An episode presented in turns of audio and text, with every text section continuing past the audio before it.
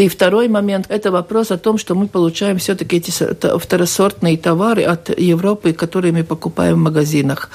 Но Тут возникает вопрос, как вообще Европа могла допустить того, если мы все одинаковы, что товары производятся первосортные и второсортные, и мы попали в эту второсортную категорию. Почему никто-то не задает вопрос, как такая ситуация могла возникнуть? А вы знаете ответ?